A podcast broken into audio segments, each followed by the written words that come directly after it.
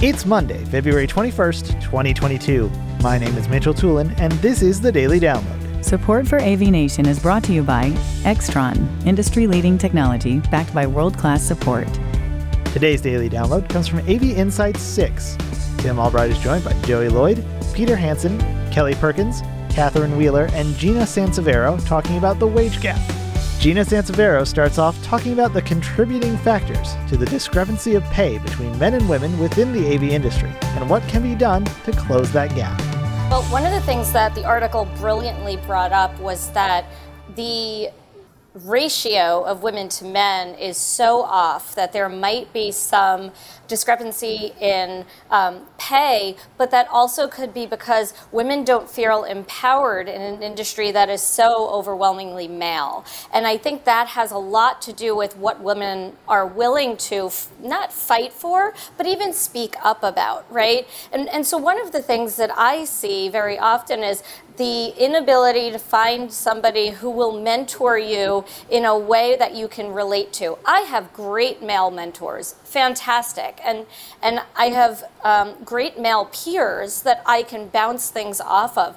But finding somebody who gets me finding somebody where I can look in their mirror, right, and find power from that and understand that what they're telling me comes from the same place that I might be at or a similar place that I might be at. Um, that that kind of gives you more of a voice. And I think a lot of the women, the 14% of us um, that are part of this industry, they they just don't feel like they have that voice. And, and one of the great things that Avixa does is they've empowered women with the Avixa Women's Council.